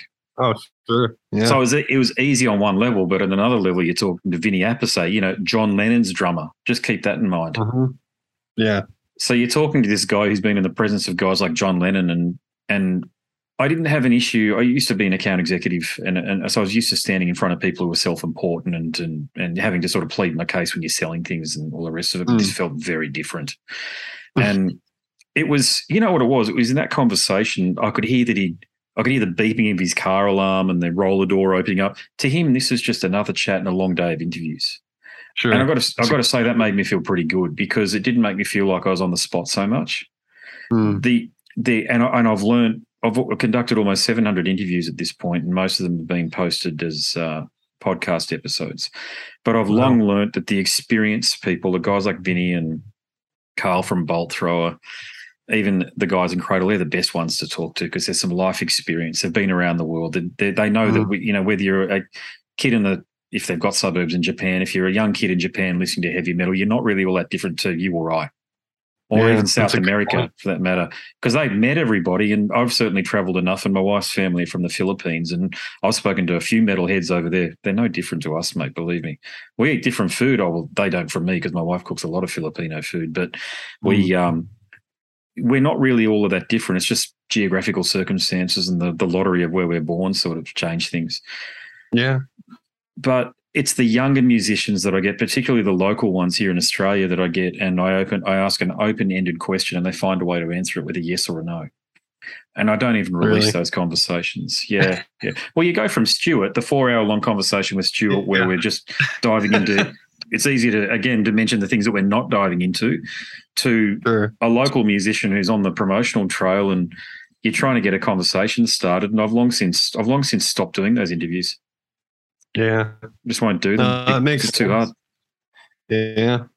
Yeah, there's, there's, Um, No, I was going to say, in regards to that tribute album I was talking about, Mm. Cradle was one of the bands we contacted, and we got yeses across the board from um, Cradle of Filth's camp.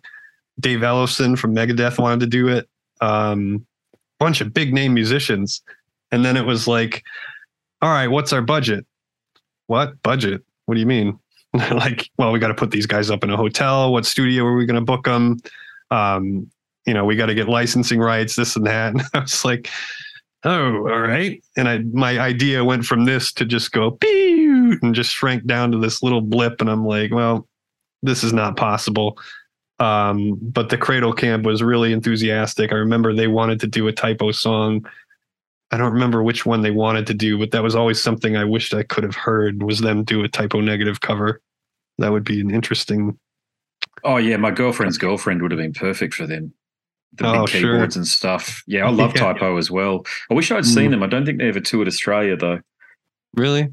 No, but I, I remember getting I got into them a bit late in inverted commas on October Rust, so there were a few albums in Mm. by then, and I know that wasn't their high watermark. You have to sort of go back to Bloody Kisses, and oh, you you'd be the expert. I I sort of listen to them occasionally, but but oh gosh, I love Pete Steele's voice and the juxtaposition between those deep bass grooves. Of, he was he was a heavy metal Paul McCartney in so many ways. Oh, yeah. And he loved the Beatles too. I mean, he, that was a huge influence on them. Mm. Um, I'll never forget the day I I met them at a convention. It was like a rock and horror movie convention, and we were walking around looking at little you know trinkets here and there. And Type O was playing a concert that night after the convention across the street. Hmm. So we're walking around, and they were like announcing over the loudspeaker, uh, "Ladies and gentlemen." Uh, uh, we have a surprise. Type O Negative will be doing a uh, signing here at the convention in a half hour from now. And I'm like, what? Type O Negative is going to be here? Oh my God. So I started drinking bottles of wine. I was, you know, getting nervous. Like, what am I going to say? This is, Hmm. you know, long before that uh, conversation with Johnny. So I was even more, you know, freaked out. I was going to meet my favorite band. And I was like, I don't know, 10 mini bottles of uh, Merlot deep Oh wow. into this this um, this line that we were all waiting in, and um, we got up there, and Pete Steele stood up, and he he went and shook my hand. His hand was like you know Yeah. a giant you know mattress compared to my skinny little skeleton figures fingers, and he was like, "Yeah, how's it going?" First thing he said was, "Uh, yeah, this your girlfriend?" I'm like, "Yeah." He's like, "Yeah, I'm gonna take her home with me, huh?" You know, joking around like that, and I was like, "You okay? Sure, go ahead." And, you know, I was just this little music nerd who was in awe of his favorite band at the time. That And sounds like Pete on- Steele, doesn't it? Sounds like something you'd Oh, do though, even yeah. before. If some if someone else said it, you'd go, "That's a bit gross, isn't it?" But with Yeah, Pete no. Steele, you just go, "That's just on brand." Totally, yeah, that was this character, and they played after that, and that was a show I'll never forget. Um, it was just mind blowing how they were able to perform that stuff and have that atmosphere on stage. And going back to the Cradle thing, I was going to ask you: Did you ever see Cradle live? I think you mentioned that you did in I your saw interview Stuart. with Danny. Yeah, I You actually saw Stuart. Stewart, believe it or not. Yeah, I'm one of the few that can. When I say few, I know there's.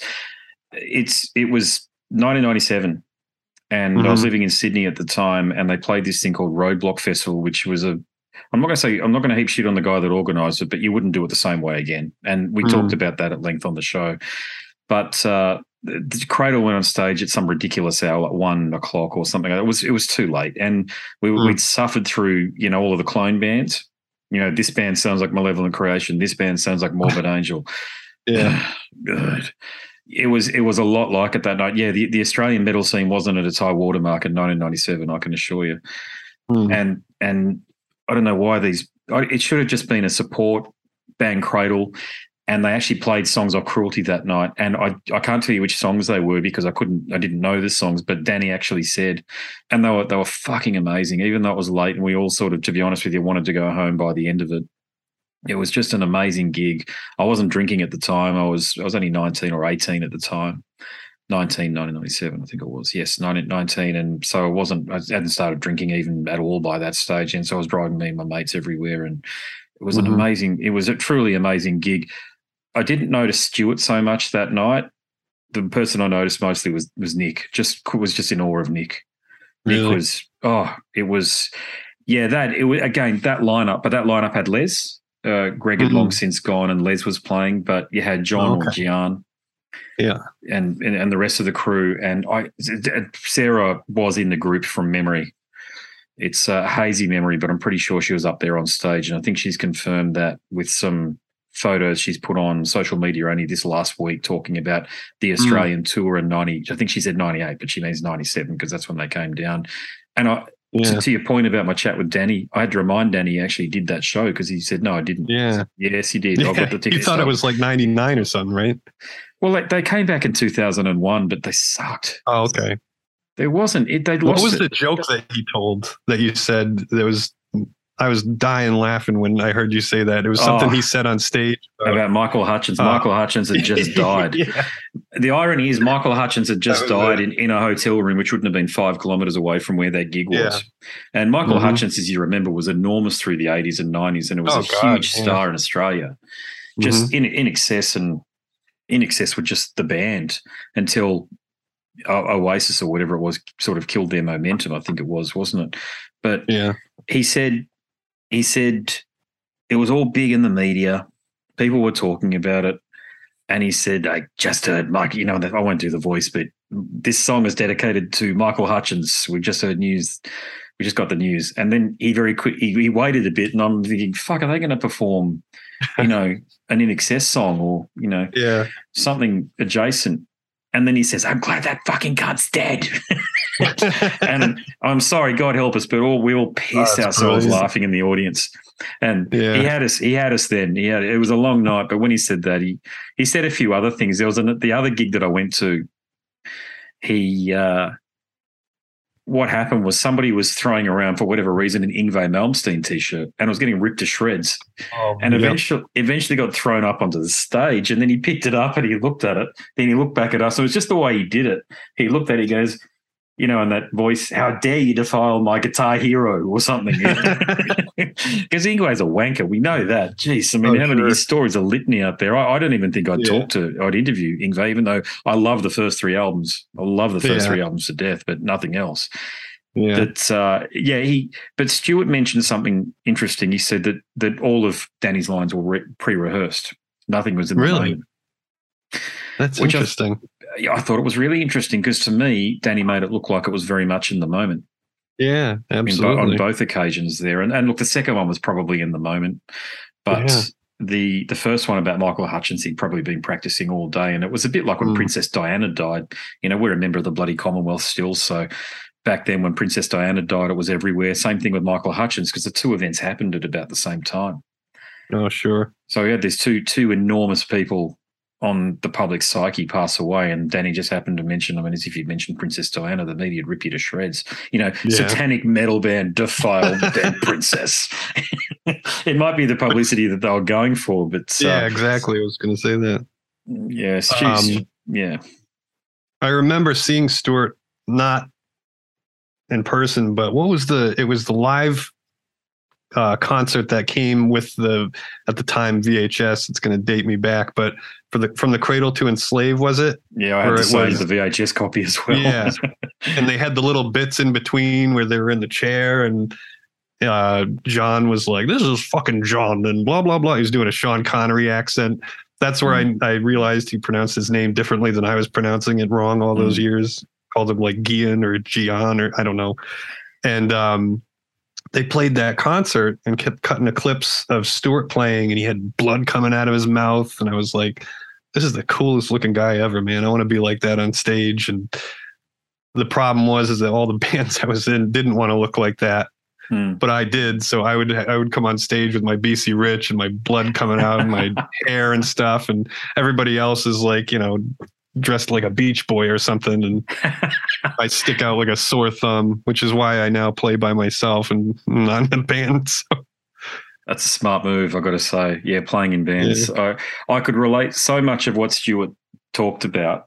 Not that I'd had anywhere near the same things happen on the scale that he had, but I could Mhm. relate because, gosh, how many dickheads have you played in bands with? Just, just un, people who are just Oh, either God. rude or they don't learn material. The big thing is not learning material and turning up, and that was his thing, not Mm-hmm. contributing to the songwriting. Stuart's thing was yeah, with John, and, and as you know, you, you listen, you heard Nick Nick threatened John with physical violence unless he started writing some music yeah, because they they wanted contributions. Stuart always wanted the full band, and look, Mhm. I I tried that myself back in the late nineties with people, and you bring people in, and yeah, even though I'm writing all of the music, you know, if we you, you talk, you talk the shit. You go, yeah, if we ever make it big, you know, you can have, you know, we'll split it four ways, and we'll be a real band, and it's all Mhm. bullshit because they Oh, don't yeah. care. These people could care less. They're just. I've even had. I play covers, as you probably know from listening to the show yeah. covers gigs which pay the individual between two and three hundred dollars. It's not huge money per night. Mhm. But imagine you got your day job, and if you don't have many other commitments, and you're playing twice a week, and you're getting an extra six hundred bucks a week. You know, Sure. it- over long term, it is life changing money, and that, that can be the money that goes in your rent or your mortgage or what have you. You don't have to Mhm. worry. But the condition is you got to learn the material. Mm. You got to learn the song. So whether you're playing Kryptonite by Three Doors Down, which is the stuff I play, or something by Cold Chisel or INXS or any of this stuff, just learn the song. You you turn Yeah. up and you because you generally speaking you don't rehearse. It's just the song's there. So you're a pro, you're a professional musician. Turn up and play. They haven't learnt the song, and so you're on stage and you're looking over, going, they're like, going, "What's the next chord?" And you're going, "I'm not helping." Oh. you. That's the worst. Oh, how many times has it happened though to you? It's probably happened a lot. Yeah, and that's one thing that always ticked me off about working in bands. A lot of times I worked with guys that they're big talkers. You know, they would talk. They would have the whole outline of the band for the next twenty years, like in their heads, and they would tell you about it all the time. Like, we're gonna do this. We're gonna have this type of tour. We're gonna be bigger than this band. We're gonna our merchandise is going to look like this and our our tour our stage is going to look like this our bus is going to be like this and i'm sitting here like can we write some bloody music i mean for fuck's sakes i want to write some music let's let's Mm. get to the riffs oh yeah we'll get to that but you know let's talk about this first and that always ticked me off i had a lot of good friends growing up that were really fantastic musicians that were like cream of the crop and sadly I lost a lot of their friendships due to drugs, alcohol, and just they kind of went their way. I went my way. Yeah. And then the guys who always wanted to do like the fame and fortune thing, they're now, you know, have nothing to do with music and they kind of just forget that whole thing and, and moved on to something else. But I've always been about, you know, writing, recording, playing, trying to get into like, you know, the meat of the song, so to speak. That's that's my wheelhouse. Yeah, I can relate. I can relate. That's why I gave up with originals bands. It was just too hard eventually. For the few, very few venues that are around town, you can play, and we played in all of them. But you know, playing on Wednesday Yeah. night or what have you. So Yeah. not uh, the typical scenario, playing in front of wives and girlfriends and extended family members and mates or what have you. Just got you just do it for 10, 15, even I think I did it for about 15 years at that point when no, I'm not doing it anymore. It's silly. Mm. At least if I'm playing covers, I'm getting paid. And I know it's not about just getting paid, but at my this point in my life, yeah, it has to be some sort of a trade off if I'm going to be taken away from the family for extended periods. Of course, your time is valuable. So, It's mate, it's as I said up top, there's always something going on. And Mhm. and the band that I'm playing in at the moment, they spring a lot of songs on me at the last moment. I just write them out though, and I have a little sheet in front of me, and I just make sure that I know I can read my own writing effectively from on stage. yeah, well, that's and good. that's that's just the deal. Yeah, that's just the Yeah. deal. Yeah, I mean it's it's not perfect, but it's at least at least I'm still playing. The important thing for me is to keep on playing, whatever it might be. Mm. So whether I'm playing Michael Jackson songs, never play metal because you just don't play metal in in these uh, in these sorts of venues. The closest thing you probably get to it, as I say, is the Three Doors Down or Foo Fighters Sure. stuff. yeah, That's as heavy I had somebody ask me about that recently. It was a uh, younger musician who was starting out in a cover band, and he had said, um, "We're playing all these local gigs, but nobody's dancing, nobody's standing up. People are like leaving and stuff, and we have the most phenomenal guitar player." in the world and and you know nobody's like appreciating his talent and i said well you know what kind of stuff are you playing and they said well i can't remember the song but they stopped in the middle of the song so the guitar player could do a 10 minute solo to show Oh, how much of a virtuoso Oh, and i said God. you're in a cover band the people that want to that, that want to move they want to move to this stuff. They want to get up they want to dance they want to hear something familiar something that you know strikes a chord with them here. They don't want to hear you know some big joe satriani solo. And he was like what do you mean? I mean he's so talented though. And i said yeah but let you know talent is kind of subjective in that sense where if you're playing in a cover band a great cover band is going to like you said they're going to know the song they're going to play it they're going to do a solid job of playing what they're supposed to play as opposed to the guys who want to show off you know and, and make it different and stuff like that and do different variations of it and whatnot. It kind of loses the crowd a little bit. Um i was going to make a point. Was it what interview was it where somebody had to answer the door? Was that the stuart one or was The he Stuart, trying to answer Stuart the answered the phone. I couldn't say. I can't remember who it was. It rings. Uh, yeah, it, pun intended. Rings a bell. But um, but no, I can't remember which one that was. It was. There's there's been some really interesting things happen during during calls here during conversations and stuff. People have been ordering fast food. I just edited it out. so, you know, Eric, Eric Peterson from uh, Testament was ordering coffee. I remember that.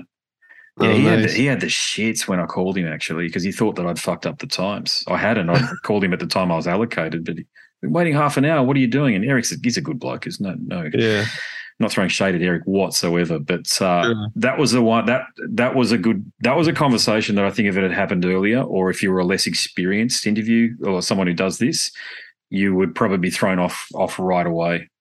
Hmm. And uh, I've said this uh, a lot. I've, I've told this story a few times on the show, but the conversation with Rex happened, did happen. Rex from Pantera Mhm. um, if that had happened now, what happened at the beginning of that, I'd say, Rex, if it's not a good time to chat, maybe we just shouldn't do this. Okay, I'm missing out on that too. What happened with that? So he, so you, you get this number and might be his mobile number. This is back when before really the Skype and the the Zoom thing kicked in. So Okay. 2017 again, and called him and he pretended not knowing what the call was about. And I thought I'd got the wrong number. He goes, "No, I'm just fucking with you." And I thought, "Oh, there's his Texas sense of humor." Ha ha ha. Yeah. you know, a bit, bit like bit like some of the outback rural Queenslanders here on Northern Territory people. They've got a twisted sense of humour, right? So I thought, yeah, Mm. okay, I can relate, whatever. But then I went, oh, it's great to talk to you. Been a fan of Pantera and more specifically your bass playing. And then he went, hold it right there. I know. I'm sorry to do the accent, but you know, he said, if this is going to be a heavy metal interview, I don't want to do it. But the way you said it, and I was like, okay, That's true. I guess we'll talk about your new album, which isn't that great. I'll try to sort of put a good spin on it because he released a solo album in 2017. It went, it didn't really go anywhere. Well, was Yeah. it just country music or?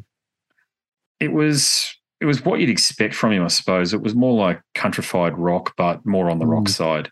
It definitely Mm. had his. It was just weird. He, he's not a guitarist, and you can hear that. Yeah. You can hear that it's very. It's how I. It's and I can relate because it's how I play guitar. It's just bar chordy. Yeah. There's not there's not the embellishments that I think great guitarists put into things, you know, like what Stuart does. There's just not those Mm. those you can play a little arpeggio or or just something that joins two chords together that isn't just a straight snap snap. Yeah. And yeah. And so I, I talked it up because that's my job. I felt at the time was to talk it up, and it's Rex. You want to support what he does, but I wouldn't. I'm not saying I wouldn't tolerate it or put up with it, but I thought he was quite rude, to be honest with you. And I don't, don't I Hmm. don't think it's necessary. Oh, Um, I got to go back and listen to it. I edited it out, I should say, the front Oh, at the you did? beginning. Yeah, Oh. yeah. I should have left it in there really, so as I was on display, and I got off easy.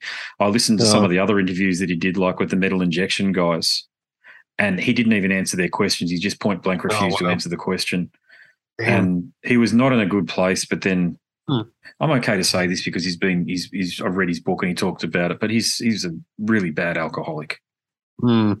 And uh, I can't imagine how bad that must be. So I've got some sympathy for him on that front. To think thing about alcoholism, if you've been around alcoholics, you know, my- one of one our good mates in Sydney, I'm confident is an alcoholic, not confident, but I'm sure he is just based on how he Mhm. reacts around alcohol. It's like, like one drink is never enough, but sorry, one drink is too much. At 99 drinks is never enough. That old saying, and you can really see that Yeah. with some people. And I've got to admit, sometimes I'm a bit like that too, due to my bloody Irish heritage. You know, Mhm. like nothing happens. I mean, some of the interviews I've done have been half cut, Mhm. you know, early on. But that's just because it's been late at night and because I've been tired and you just need something to kick you along. And before you know, Of you've had four vodkas. Yeah, I always ran into that where it's like there's some people like I you know, I love I'm a big wine snob. I love wine. I kind of like move from thing to thing. I used to be all about Mm. beer, then I whiskeys. Now I'm on this big wine kick, but it's controlled, you know, on the weekends, maybe here and there with dinner. Yeah. Sometimes I let loose and over the years, my friends and I, we've loved to get together, get drunk, get wasted, and have a good laugh. Next day, wake up, go to work, you know, all's well. But like I was mentioning before, some of those friends, they couldn't let go the next day and go to work and operate. They had to keep drinking and drinking and drinking. Um, I had a buddy who he needed to finish a bottle this big of vodka just to be Oh, able to go to work in the morning Oh, really? and he yeah he would have to like and that's not to get drunk that's just to be able to function like you and i are right now Mm. where you get to that point where it's like you know you're taking a break and going to the bathroom and swigging vodka just to feel normal again. I've had friends that were you know hooked on pills and other drugs and stuff where it just eats you alive. And it's it's i'm thankful count my blessings that that demon hasn't you know dug into my soul so to speak because i've seen it destroy some people from top to bottom. And it's really really a tough thing to deal with Yeah, I've, I've said to my kids they're not drinking. They're, they're only young, as you know. I've said to them, yeah I, I just said to them straight up, you're not even starting, so don't even think about it. yeah And I've never done drugs. scary thing yeah, straight up, I've just said it's it's alcoholism is actually in the family. My auntie was an alcoholic. Uh, you, she was a bad one, and Mm. You, you don't want to go down that pathway. You don't want to find out if you've got that gene. It's a bit like smoking. Some people can smoke all their lives and they just die of old age or something else. But other mm-hmm. people, they smoke, you know, for a couple of years in their teens and they get lung cancer by the time they're 34 or 35. It just yeah. depends on whether or not you've got that gene, but you don't know until you've gone well down that path. Mm-hmm. And I, I, so I just said to them, and they got they've got enough things going on and good things that are you know great things that should be in their their horizon anyway not to worry about buddy getting pissed like what it was just a dumb thing certainly as a young australian it was just what we did. Yeah. Mm-hmm. you go out you get pissed. Yeah you come home from work you drink beer. Yeah. And i know i fell into that category and and and nothing happened. It's not like I went out and smashed a car up and beat my wife. Nothing happened. It's just I affected. I if I'd kept on going, I would have affected my health. There's no doubt about it. Nothing. Yeah. Think I've just got to really measure, pace it out these days. Just being 44, any sure. of the any of the damage I do now won't be felt until I'm about 50. You know, late late sort of 50s or what have you. And then, mm-hmm. uh, and I should say, my uncle I think was an alcoholic too. I think he was a functioning one though. Like you wouldn't know. You know, one yeah. of those blokes that just sort of drank every day as opposed oh, to needed sure. it to sort of you know needed it to sort of function. He just sort of drank and and I this is the thing that comes up with musicians a lot too. It comes up oh, all sure. the time. Uh, Jesper from from In Flames, mate. Have you been yeah. following what's going on with him? That poor bastard. Yeah, it's sad. He's mate. been struggling for a while too, as far as I know. Um, I was trying to think how to bring that back to Cradle again, and Stuart and that whole conversation. When I was young, when I first started writing songs, um, I started out on a four track recorder. Mm. So doing everything by hand, you know, I'd play the drums on a keyboard and layer over the bass, guitars, whatever. Of course, trying to copy what Cradle was doing with Cruelty and, you know, writing songs that I were calling my own, but they were just bad ripoffs of Cruelty. and I remember when I first started writing lyrics, I was trying to write like Danny was, but I smoked a lot of pot. And at the time, I had no fucking clue what he was talking about. I didn't know about old English, you know, poetry and all this stuff. I kind of just yeah. picked up words and stuff. And I was all over the map. I was writing songs about, you know, ex girlfriends, trying to use that type of language and then I'd start writing about like Lord of the Rings shit because I'd be listening to Zeppelin on another day, and mm. they would write a lot of songs about Lord of the Rings stuff, and my nerd brain with all that pot and stuff was just mixed together, and it was just a, a disgusting mess of a song. And then the older I got, the more I started like writing honest lyrics and stuff like that, and the more I let go of that, uh, you know, pot smoking and all that stuff. That's something that long gone, I started noticing I would open up more lyrically to where now I'm writing songs that aren't ripoffs of Cruelty and the Beast, but they're heavily influenced in subtle ways. You know, like we talked about Stuart's playing, going up and mm. down the neck like that. Those little things are trickling into my songwriting here and there. And um, this latest thing I'm working on, I have a song that I wrote about my mom who passed away a couple years ago. And it's a metal song, but it doesn't start like a metal song. It starts out with, you know, pianos and orchestra mm. or whatever, kind of corny, but um, I wanted to capture sonically what it sounded like watching my mom get cancer, struggling through it, and then passing oh, away wow. from it.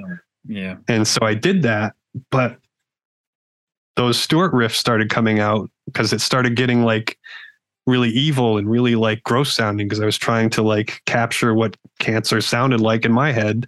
And his songwriting and his playing inspired me in that sense, where I started noodling around, going up and down the fretboard and doing these accompanying harmonies and stuff. And I remember playing it for my dad, who my dad doesn't listen to heavy metal, maybe ACDC. Uh, and he's, you know, never listened to Cradle of Filth or anything like that.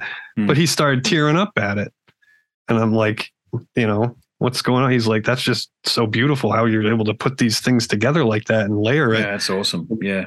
That's yeah. a testament to what Stuart has done because without him, yeah, I'd, I'd, be writing a song, you know, maybe differently here and there, but he helped me figure out how to get that stuff out and get it from here to here to one of those guitars and, you know, into the computer. I don't think I, I better wrap things up. So I don't think I could end on a better note than that. That's awesome, mate. Thanks for sharing that. That's really Yeah. poignant. You know that you're able to draw draw one inspiration, connect connect the two inspirations together, if I can frame it that way, and turn Yeah. it into music, if you like. And yeah, I too have lost. You know, I lost my father too, so I get what you're saying. It's it's a very weird thing to lose a parent. Um, Absolutely. especially when you feel like you've got a lot of your own life left, you sort of feel like you're half an orphan or something Yeah. um, when it when it occurs. But yeah, that's a really nice way to end it, mate. Thanks very much for tuning in to Daniel Mitchell and I talking about, amongst other things, the tremendous legacy that Stuart Anstis, former Cradle of Filth guitarist, the tremendous legacy that he leaves behind. So that's all for now. I appreciate that you tuned in to this tribute to Stuart. If you want to listen to more episodes featuring conversations from the world of hard rock, heavy metal, extreme metal, and beyond, go across to scarsandguitars.com and scroll through the scroll through the list of chats that are already posted and something else. I have written a book, Scars and Guitars, Volume 1, Conversations from the World of Hard Rock, Heavy Metal, and Beyond. Click on the link in the banner and you'll be taken to a marketplace of your choice. And you can download a sample if you do complete the purchase. Hit me up because I want to thank you in person. Again, my name's Andrew Mackay Smith. Thanks so much for tuning into the show. I appreciate it. And until next time, it is a very goodbye for now.